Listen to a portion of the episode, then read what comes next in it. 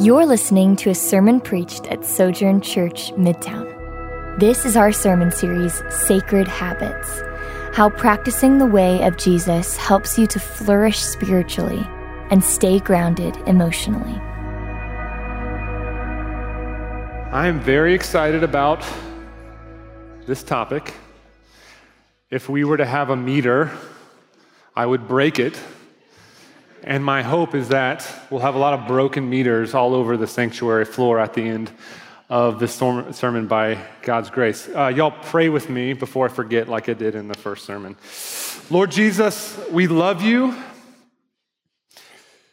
We are grateful for how you have given your life for us so that we could have life. And Lord, on the Sabbath, this day conditions us to be people who are fully alive. Lord, be with us today. It's in Jesus' name. Amen. Well, we are, as we have said, we're wrapping up our series called Sacred Habits. Um, this is a fitting place for the, the, the uh, um, Sabbath sermon to go because, uh, one, the Sabbath is at the end of the week. And so this is the end of the, the uh, sermon or the uh, series, but also uh, Sabbath sort of incorporates all the other habits that we've talked about. When we Sabbath, we have space for sacred uh, solitude, scripture, fellowship, and sacred pace. And just to define our terms a little bit here, when we say Sabbath, what we're talking about is it was a twenty-four hour period that Israel would stop their work. It was a day every week, and it would the Sabbath would start on Friday at sundown, and it would continue until Saturday at sundown as well. The word Sabbath comes from a Hebrew word, uh, which is Shabbat, which comes from the word that just means to stop or to rest. And I think, um, when I think about Sabbath, to me, it reminds me a lot about birthday cake. Now, hang on and track with me. Um, This happened with all of our children, but I just have the pictures of uh, Wells, and so this is, uh, he's going to be my opening illustration for you all today. On his first birthday, this was the first time that he was going to eat solid food. All his life, he's been eating mush, orange mush, brown mush, green mush, different mush. And we, uh, on this special day for him, we put a felt crown on his head. We back him against a brick wall. We surround him with people taking pictures of him. And we see, eat this big thing that you've never put in your face before. It's bigger than your face. And he is not having any of it, as you can tell. Um, he is thinking, why would I ever put something this big in my mouth? This is terrifying, right? And as you can see, my wife had to actually force feed him. And this, like, while we're doing this, we're like, Wells, just take a bite, buddy, please. Just take one bite. Because once you do, once you take a bite, this will blow your one-year-old mind. This is going to be life-changing. And that's how I feel about Sabbath. That's my prayer today for, for you all. Because this next picture, you can see when he finally did take this bite, he figured it out. Now, he, he wasn't very good at eating cake, but he enjoyed eating cake, and you can bet he wanted to eat more cake in the future. And he's very good at eating cake now. So my prayer leading up to today was I want you all to just consider, just take a bite. Just, just try Sabbath once. Sabbath, it will, for a lot of us, will be a new concept. Um, it is actually a very ancient concept. Uh, God, or Christians have been doing it for two thousand years. Jesus did it, and the Jews did it for a millennia before uh, Jesus was, was even born. Um, a lot of times when I think about or I talk about Sabbath, the biggest question that people ask me is, do Christians have to Sabbath? Which is to say, if you don't Sabbath, is this a matter of repentance? Um, there are a lot of more intelligent people than me who come down on different sides of this, but my conviction is um, Christians do not have to Sabbath, but Christians should Sabbath. So in the end, there's like all these theological squabbles, but at the end of the day, the Sabbath is something beautiful. The Sabbath um, is a gift. The Sabbath is a should, but not a have to. And so that's what we're going to explore today. So let's, and before we get into the, the passage, I think there's a lot of questions of like, okay, so what day are you supposed to Sabbath? How long do you Sabbath? When do you, what do you do on Sabbath? We will get to all of that. Um, but let's just think about, before we get to the application, the practicality of things, let's think about what does the scripture say um, in Exodus is the first passage that we'll, we'll look at. And so this is the passage that Anna, Anna read. Um, just drawing your attention, the command is pretty straightforward. It's to have this day, to stop what you're doing, and, and to rest. And then it expands on that, right? Um, Moses says, uh, you, your son or daughter, your male or female servant, your livestock, or the resident alien who is within your city gates. So this is a command not to a person, but to a community. And, and if, if the business owner or the people that can um, arrange their own schedules, they are Sabbathing, but they're not permitting the people without much influence or without much power, the employees, to Sabbath, this is an issue for the whole community. Obedience is to the Sabbath is a synchronization of the rhythm of rest for the community. And I think what's interesting is the reasoning. So there's the command at the front. Oh, verse eleven is, is the reason. For the Lord made the heavens and the earth, the sea, and everything in them in six days. Then he rested on the seventh day. Therefore, because of that, the Lord blessed the Sabbath day and declared it holy. And just a few observations. Um, the, the law was given to the Jews, but the reasoning is actually universal, right? Like God created mankind and he made creation, and in creation, he wove in and out this rhythm of work and rest. And so even though this is a command to the Jews, there's a sense in which it is universally beneficial for people to have this regular rhythm of work and rest. A second thing, this one of the reasons why we Sabbath is because it reminds us of the creator-creation distinction. See, when Israel rests, they were forced to remember that the universe continues on whether they're working or not. Their life continues on. Their life is sustained. And by taking this day off, it is, it is a, the Sabbath is a, a mentor, a teacher of this lesson. And then lastly, I touched on earlier, Sabbath is for the community. It synchronizes the rhythms of the community. Really interesting um, little historical factoid. Uh, the Soviet Union uh, and Stalin did not like the seven-day week because um, the whole uh, community, the country, the nation would come to rest on one day. And I don't know if you've ever heard about Stalin, but when he wants his Chick-fil-A, he's got to have his Chick-fil-A. And also, um, the word for Saturday in Russian uh, comes from the word Sabbath, and Sunday comes from the word resurrection. And so Soviet Union is, is a, is a atheistic state, and the state is supposed to occupy the place of the family and the place of a deity, right? The state is supposed to be everything. And so when the community has this day where everybody gets to rest, the, the, the rhythm of the calendar actually runs against what he wants, which is that the state is the family. And so what he did is he chopped off two, two days, and he made a five-day rotation, which is interesting because a seven-day rotation with one, one off day, you get fifty-two days off in a year. When you do a five-day rotation, you actually get, I think it was seventy-three days off. So the people got more, but he uh, shuffled the days that people had off. And he renamed the days, which I found this to be interesting names for days. One, wheat sheaf. Two, red star. Three, hammer and sickle. Four, book. And five, my favorite day of the week, woolen military cap. I'm not making this stuff up. And so th- there was this card that people would get that would assign, okay, so I am a woolen military cap day off guy, um, but my wife would be hammer and sickle girl. And so we would have different days off. But it's all good because we actually have more days to rest, right? This little experiment only lasted eleven years because the people hated it. They hated it. And from this example, we learn that we don't, we don't just need days off. But communities flourish when they have regular, synchronized rhythm of rest. Families flourish when every member in the family gets to rest together and to worship. Communities, churches flourish when there's regular rest. The Exodus passage teaches us that we rest because God is our creator.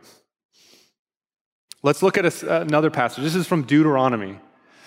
Um, now, a little uh, behind context for when Deuteronomy is given, Exodus was given right after Israel came out of the Exodus, or out of Egypt. And the law was given. You can read the, the reasoning. Deuteronomy is Moses re-giving, retelling the law a second time before Israel enters into the promised land, after forty years of wandering around in the wilderness. And, and Moses is recontextualizing. He's giving the same law, but he's recontextualizing that law for a new situation. And so I want you to read the underlined part. This is the reasoning part for the Deuteronomy passage. So just take a minute and just read it silently to yourself and consider what is different, and then why is it different? Why did Moses give this differently?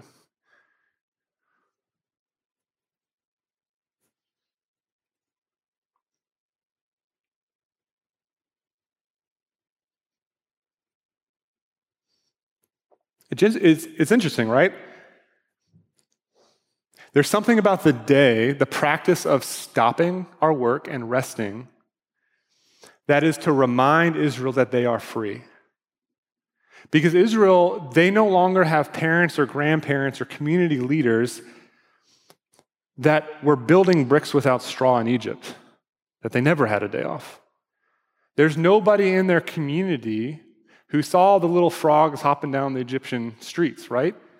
Nobody saw the hail. Nobody heard the wails of Egyptian parents holding their children who wiped the blood on the, the lintel or walked through the Red Sea. And so Moses is saying that the day of stopping and resting regularly, week after week, is a reminder that Israel is free. And when God's people forget that we were once enslaved, that's a great way to shift into living like we are no longer free. Now, here's what's powerful about the Sabbath for us. How much more reason do we have as God's people, as followers of Jesus, to celebrate these realities? See, when we Sabbath, when we stop and when we rest, We are actually, we're not only thinking and reminding ourselves that God is creator, but we are living it. Six days a week, we go about frenetically about our pace, right? Working, earning. But this day we stop and we, we realize and we know in the fullest sense of the term that we are not in control, because we know we're going to wake up the next morning and everything's going to still be there. Our job is still going to be there.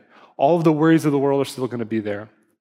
And also, we also realize that we are free. Like on the Sabbath, we realize and we live the reality that we are not slaves to whatever the trends of the culture are. We're not slaves to money. We're not slaves to materialism, to the approval of other people.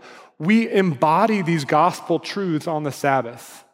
And I think we default to thinking about what it means to be human is that we are brains on a stick. If we just hear the right things and know the right things, we will be transformed into the right thing. But consider, you have two children. You shower both of them with praise. You tell both of them you love them. You give them affection verbally. One of them you hug, you hold, you squeeze, you put on your lap. The other one you never touch for their entire life.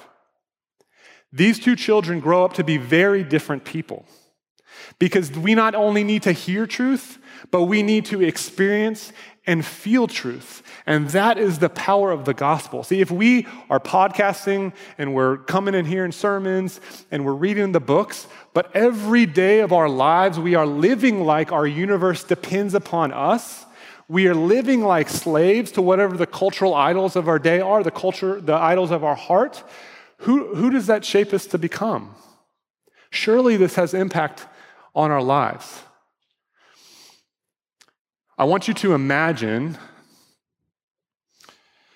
a man or a woman who their whole lives, they practice the habit of Sabbath. And they're not doing it for legalism, which is to say, I do this be- so that God loves me, rather than I do this because God loves me. They're not legalistic. They're not lazy, where they're uh, removing themselves from all other priorities in their life. But they do it for love. Who is this person in high school? What are they like? What do their friends think about them? Who is she as a, as a young mother? What type of family develops? Like, not perfect, right? Who is she uh, as an empty nester or in the twilight of her time on earth? Do you want to be near this person? Is this person filled with life and delight? They have a generosity of spirit because they know that they're not in control. Somebody else is, and they are free. See, I think this shapes this person to be like Jesus. And that's the whole thing about habits. We don't necessarily do them for that day. We, like, we don't do it for this weekend. We do it for the long run. Who is it making us to become? Making us into be like Jesus. Now, I want you to have another mental experiment. I think there are very real barriers to people in this room going out and doing this this, this coming week. But let's just like put those on hold for just for a moment.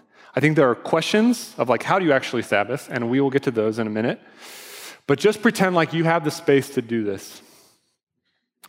What if for six months, every single week, you did this? Who would you be at the end of August?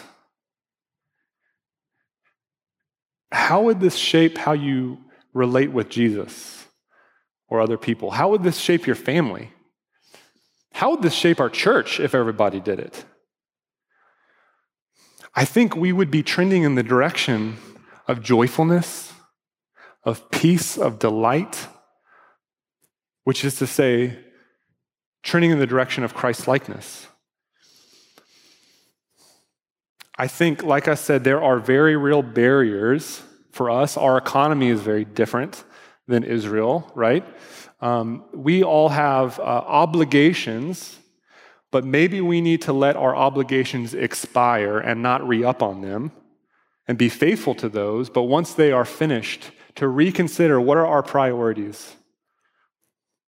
Because I think if we as a people, families, singles, high school students, college students, if every single week we have a day where we are just reveling in the fact that the pressure is off, God is in control, He's on the throne, I'm not, I don't need to have it all together, and I'm free, I am a child, He has done it all for me. If we do that week after week after week, it will have an impact on us.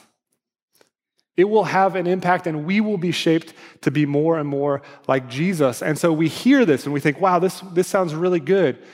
This sounds really appealing. What can be will be if it must be. Which is to say another way, if we value it, we will make sacrifices in our schedule to allow for that to happen. And maybe you can't do it next this coming week, and maybe you can't do it in a month. But I want you to just take a bite of the cake, right? Just try, because I think the cake will sell it for you. I think that if you just take a little step in that direction, it will be so nice to feel that you don't have to have it all under control all the time and that you are free, that you will be motivated to take those next steps also. You know, it's um, even if you do have the space to Sabbath, it's not all, you know, daisies and unicorns and roses or whatnot. My family and I, we have been on this like probably for five years or so on a Sabbath journey. Sometimes we're doing great, sometimes we're not doing so great. Um, but one of the things I have learned is that Sabbath is both beautiful and filled with joy, and it's also really hard. It's hard because on the Sabbath, I turn my phone off. There are no distractions. And I can actually hear my heart. And usually it's not so pretty. See, Everybody has these things we long for, we think will fulfill us, will give us joy, but we don't recognize them as the idols that they are six days out of the week because we are so distracted with all the things we're doing, all of our entertainment, all, all the things that we numb. But on the Sabbath, I recognize that, that, that, that siren call is a liar. And I wake up, this is true story, this happened yesterday. I wake up, and about like eleven a.m. or noon, I start to get an itch to pick up my phone. And I, something deep inside the dark pockets of my heart, I want to see, did somebody email me and does somebody need me? Because I want to be needed, because if I'm needed, then I can make them happy.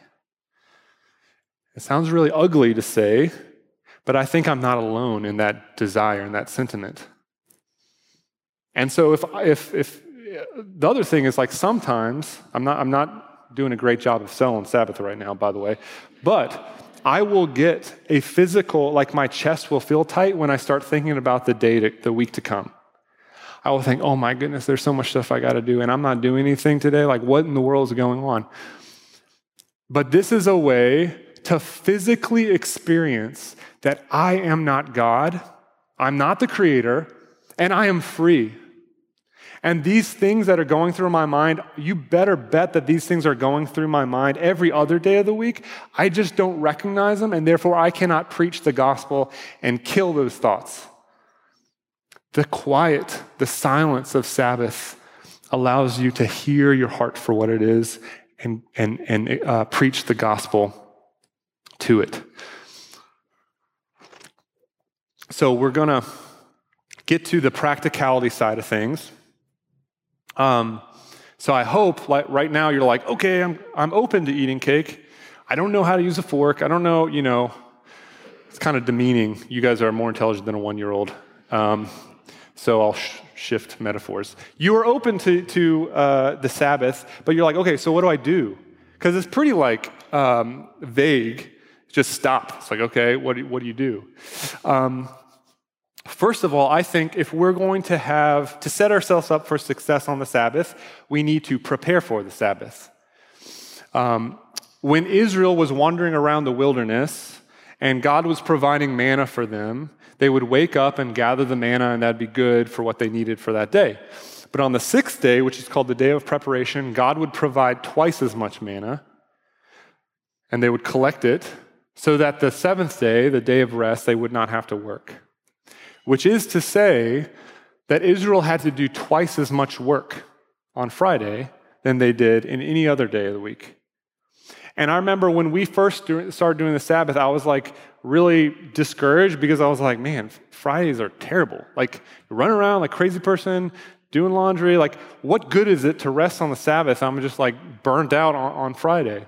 But what I've realized is somehow in God's wisdom, he knows that this is actually good to, to grind and go for it on Friday and have a finish line and be able to step back, rest, have peace. And part of like being a good neighbor and loving people may involve like making sure all your emails are responded to on Friday. This is not laziness, right? Like you're not just like piecing out, but what you're doing is you're setting the table, so to speak, for a Sabbath delight. And so you're doing the things you need. You're getting the groceries. It, it will be tiring, but man, Friday nights, whew, they are amazing. Now, real briefly, we do the Friday night to Saturday night in theory. It's normally like Friday night to like Saturday afternoon. Um, what day do you do the Sabbath? Whatever day you can do the Sabbath. That's my, that's my uh, thought on that. Do you have to do twenty-four hours? The Sabbath is not about have to. The Sabbath is about get to, and the Sabbath is about grace. So if you're saying like, hey, I can only do six hours, great. If you go from like kind of a frenetic pace to having six hours where you're disconnecting, you're stopping and you're delighting in Jesus, I'm going to be cheering you on. I'm excited for you. For me personally, the inertia of my heart takes like eighteen hours to stop. My mind gets so cranked up throughout the week that if I don't give a full day, I actually don't come to rest. And some of you, like, you go on vacations and you're so exhausted, it takes the first half of the vacation to actually start enjoying the vacation. Similar principle. So no, w- when we ask these questions like, well, should I, but like, the, the Sabbath is about grace. There's one every single week. It's about the long game.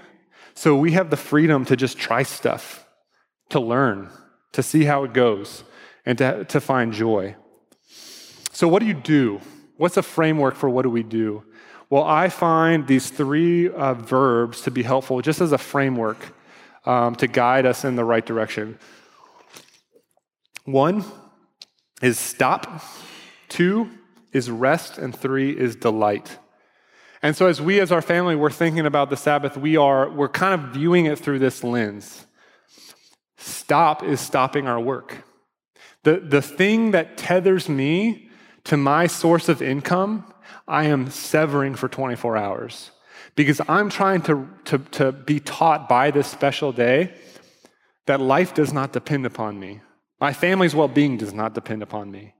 So for me, I turn off my phone, I turn off my computer, I tell people, by, by this time everybody knows that I work with that I'm not gonna respond, um, and no nobody texts me. Like, I turn on my phone at the end of Sabbath, I'm like, oh, I wonder, and it's like, no, nobody, nobody's texting me on Sabbath, because they know. Um, but we stop, and so there's a question of like, well, what what is work? I think work is different for, for all of us. Um, there's this beautiful Jewish proverb, I couldn't figure out who originally said it, but, but the saying goes, those who work with their hands rest with their minds, and those who work with their minds rest with their hands. That's not true for everybody, but that is certainly true for me.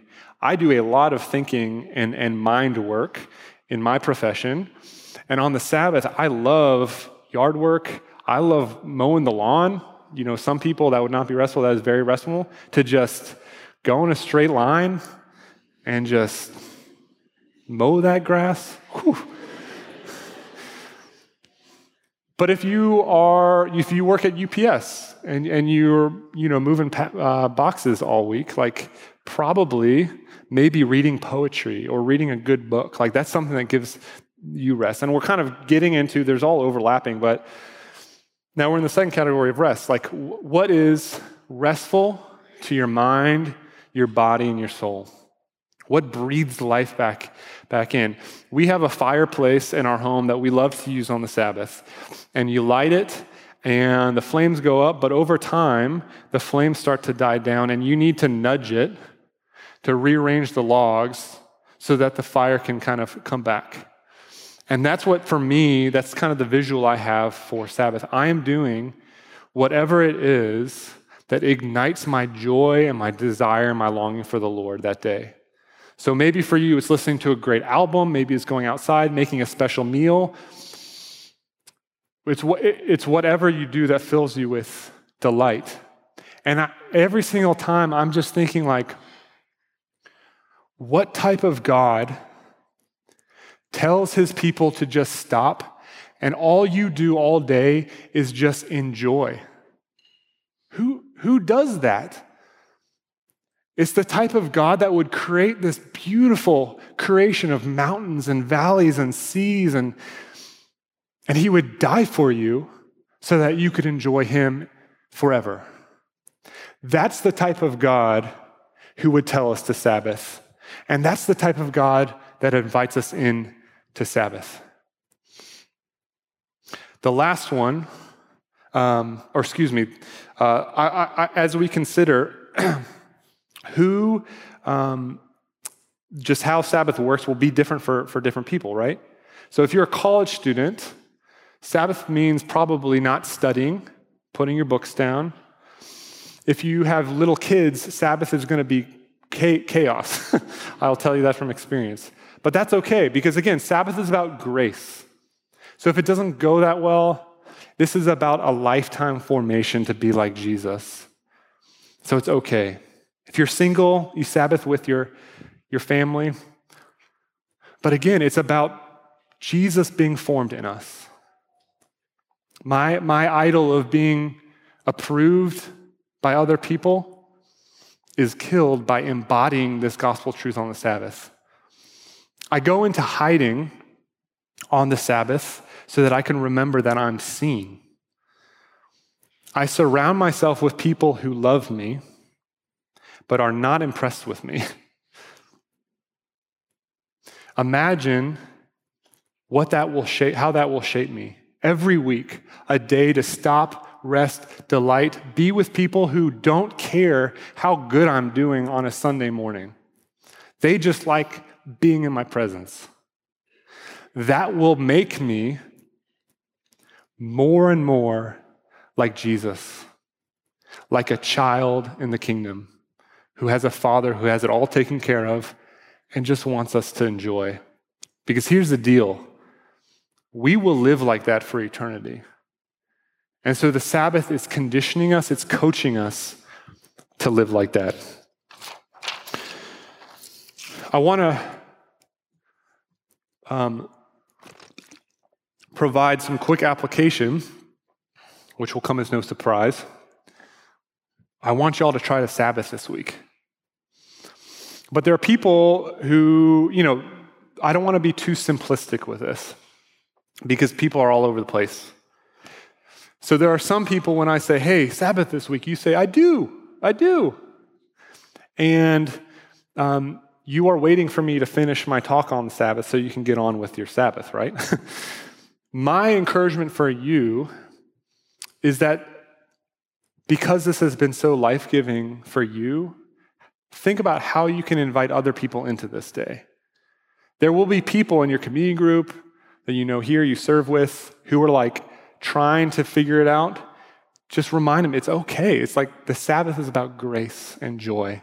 Invite them into what you do, help them figure out how to do it, and it works with their life. So if you respond, I do, then consider who, how you can invite more people in. If you, um, if you hear me say, hey, try to Sabbath this weekend, you say, I have, that is to say, There, there have been seasons when we, we or I have done this in the past, but I'm currently not in it. Well, I have been in that situation before, and a lot of people are in those situations before. And so the invitation for you is to consider how do you, how do you get back into a habit again? And my challenge to you is to consider, be strategic, how can you string together four day, or four weeks in a row? Try to do four weeks in a row of Sabbathing. And if you do, your reward will be you get to Sabbath for a fifth week in a row. And then lastly, some people are, are sitting here saying, hey, that sounds real great, but I can't do that. I can't Sabbath. I can't take a full day off. Are you crazy? Well, I think, again, the last thing I want is for people to walk out of here and look at their schedule and be like, there's no way I can do this this week, and just feel terrible and crushed, because the Sabbath is about grace. The Sabbath is a gift. So questions would be like, okay, what is one little step in this habit that you can take? If you, if you don't do any time of intentionally turning your phone off, maybe you just carve out six hours this coming week. That is a win. Maybe you, and then you just try to create space, make that longer and longer. I think there are other people who legitimately, um, because of financial circumstances, maybe a boss, you're thinking like, no, no, no, Josh, you don't understand. I, le- I legitimately cannot take a day off. Seven days a week, I am being called. I'm working, you know, uh, two jobs just to put food, food on the table. And for this person, I would say this is not a problem for you. This is a problem for all of us. Because that Exodus passage says that the community is to provide space for everybody to Sabbath. And if you are unable to Sabbath, you are being forced to live an existence that is subhuman. Because Sabbath, or, uh, to be human is to work and to rest. And some people find themselves in situations where they, they legitimately cannot get out of this endless cycle of work. And all, all I'll say here is that, church, this is our job to help people live as fully human people, and to leverage our resources and our connections to get them in a situation where they can rest and they can flourish as an image bearer. The place I want to land today is I want to look at Jesus. And as I was studying uh, for this sermon, I was, um, I knew Jesus does stuff on the Sabbath, right? But I, I, I was shocked by how much he does on the Sabbath. And I think um, sometimes the gospel writers say a lot without saying much. And as you just start to read through and sort through all the, the stuff that Jesus does on the Sabbath, it was, it was honestly uh, it's surprising to me and moving. When Jesus comes out of uh, the, the forty days in the wilderness and he opens up the Isaiah scroll and he begins his public ministry, that day was a Sabbath day. Isn't that interesting? He said, today this, this is fulfilled on a Sabbath. And right after he does that, he begins healing people. Um, it says in Luke that people came to him all day. Jesus preaches the kingdom and he heals people. Beginning of Luke six, uh, in the middle of Luke six, it says, on another Sabbath day, Jesus was teaching in the synagogue, and a man with a, a, a shriveled hand comes up. After preaching, he heals that hand. There's another, uh, Luke fourteen. Um, he's eating with the Pharisees on a Sabbath. A man who's swollen with edema comes, and he heals him. There's plenty of other examples, but you get the point. Frequently, Jesus is proclaiming the kingdom, and he's healing people. What is he doing? Well, I think a clue is if we go back to Genesis, the foundation for that Exodus reason why we Sabbath, and we look at the creation account. And after the first day of creation, we see that there was evening and morning the first day. The second day, there's evening and morning the second day. This pattern exists, but what's fascinating is that that doesn't happen on the seventh day. Isn't that interesting? It doesn't say evening, morning. That is to say, there's a little bit of a hint in Genesis that the seventh day is the way that life was supposed to be lived from then on, because there was no end. But, but Genesis three comes, and sin enters the world, and our work is cursed so much that we have to put it down to rest. Our bodies are broken. We have sin and cancer and Alzheimer's. Our heart is darkened with sin. And this is the world that Jesus steps into. And on Sabbath days, he loved to proclaim that his kingdom had come. And he loved to remake people into that kingdom by healing their bodies, healing their eyesight, healing their, their, their hands and their hearts to, to say, this is the type of people that will live in my kingdom. And it was on another Sabbath day, the day, well, the day before, the day of preparation, that he is hung up on a tree. And while the next day, when all of Israel is resting in their homes, Jesus is resting lifeless in a tomb. And it is to say that during his earthly ministry on Sabbath, this day was the battleground for extending the walls of his kingdom. But on this Sabbath day, he allows the walls of darkness to come crashing down on him, so that not only is this a special day for Jews, but this is a special day for everybody. Not only is he saying, hey, the kingdom has come, but he establishes his kingdom, and he brings healing for everybody, not just physical, but he heals the sin that has infected us. And he rises the next day, which is the first day of a new week, which is to say, this is a first day of a new created order.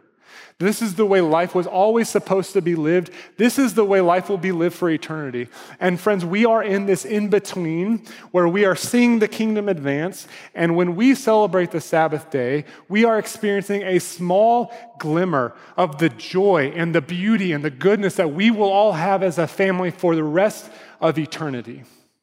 And what I want us to, to feel is that this day is special, but apart from what Jesus did on that weekend, it is meaningless.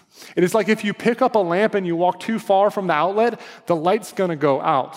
So for us followers of Jesus, let us stay connected. Let us never untether the gospel power with the beauty of this day. When we Sabbath and we enjoy, we do this because of what Jesus has done for us. And for those of, for those of us here, you don't identify as a follower of Jesus. Maybe you're here from an invite or a friend. I think that this message, this, this idea of a whole day, that you wake up and it feels like Christmas morning without the gifts. But the wonder and the delight and the freedom that we experience on Christmas morning, that's what we're supposed to get every single day or every single week. And you hear that, and because of the past two years, you think, man, that would be amazing. That sounds so nice. I want that. And if you're not a follower of Jesus, all, all I want to encourage you is to, to consider is that at the end of the day, it's just a day.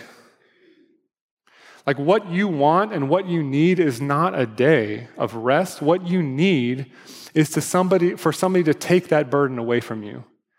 This burden and this pressure and this anxiety, this feeling a slave to a way of life that you don't want to be part of, of sin that you can't t- get out of, the day can never rescue from that, rescue you from that. You don't need a day, you need a person. And his name is Jesus, and he is our creator, and he is our redeemer. And so this Sabbath that's coming up, if you decide to consider to do it, my encouragement is to, is to think that the Jews did this in expectation. We do, Christians do it in celebration. You do it in experimentation. Like carve out a day, open up the Bible, read through Luke, and consider this man who claims to be God, who claims to be Redeemer, and who offers to come to him because his burden is light. Sojourn, we celebrate the Sabbath because it is awesome, but we celebrate it because it shapes us into Christ-likeness. We do another habit weekly as well, and it's called communion. We don't think of it as a habit, but we do. We do it every single week. Um, we do it, and it engages all five of our senses. And just like a Sabbath, like if we remove the gospel power, this is all this is is just a piece of bread and wine. It has no power. But we do this as a, as a community. We do it together. And we do it to remind us in very tangible ways, just as we do the Sabbath, to remind us in very tangible ways that you are free and the pressure's off. You are a child of the kingdom. And what your job to do right now is to taste the juice and the bread and delight. If you're not a Christian, just like Sabbath, this means nothing apart from the gospel. So instead of taking this communion meal, take Christ. When Jesus, two days before he was resting on that Sabbath day, he took a piece of bread, he held it high, he broke it, and he said, "This is my body broken for you. Do this in remembrance of me." So you can take this cup and take the wafer first. And as a family, let's do this together. And as you taste it, consider this is a tangible reminder and expression of God's love for you.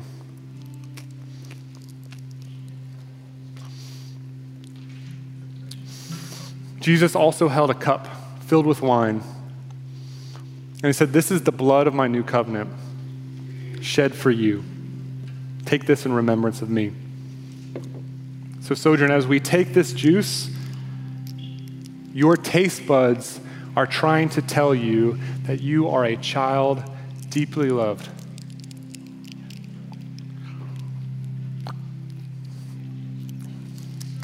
Would you pray with me? Hi, I'm Jamal Williams, lead pastor of Sojourn Midtown. Thanks for listening. At Midtown, we value gospel-centeredness, biblical faithfulness, transformative relationships, diverse fellowship, creativity in the arts, and relentless mission. For more sermons, info about our church, visit Sojourn Church dot com slash Midtown.